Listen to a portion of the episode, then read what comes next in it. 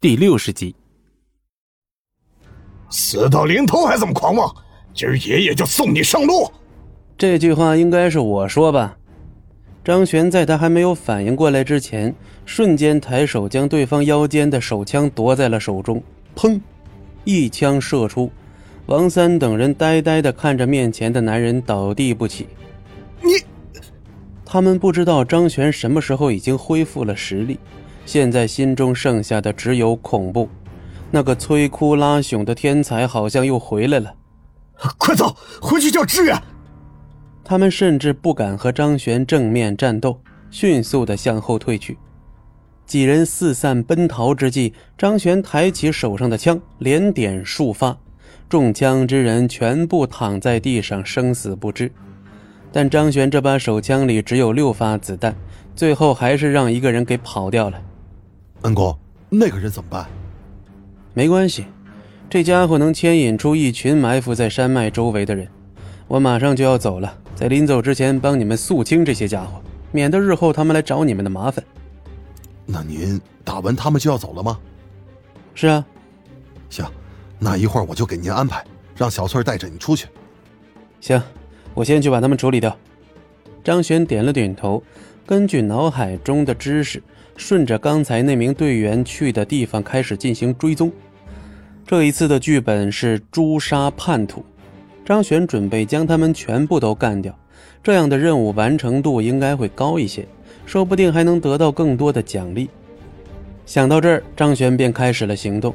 凭借这些杂兵，想跟已经恢复了七成实力的张璇叫板，简直是太嫩了。这一路上，张璇发现了很多踪迹。嗯。是个三人小队吗？多年的兵王记忆继承到了身上之后，张璇轻轻松松地判断出对方的人数。一个小队里一共七人，三个小队里被张璇几乎灭掉了一队，还有十五个人遍布于这片山林间。在那边，那边。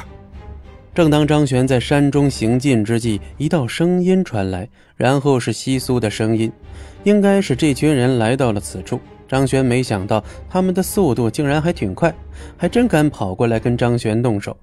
现在他重伤未愈，如果再让他恢复一两天，咱们就打不过了。赶紧把他拿下吧。大师那边怎么说？已经跟大帅报告任务成功了。不是还没完成吗？本来以为是十拿九稳的，谁知道这村民会把他接走啊？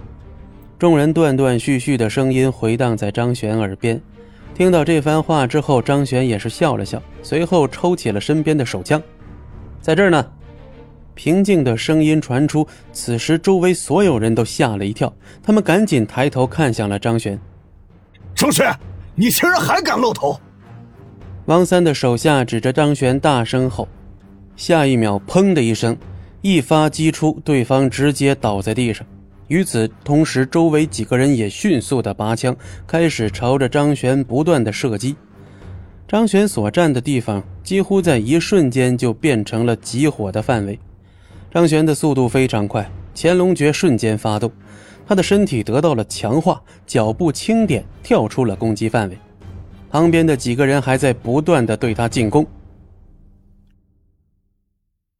本集播讲完毕，感谢您的收听。我们精彩继续。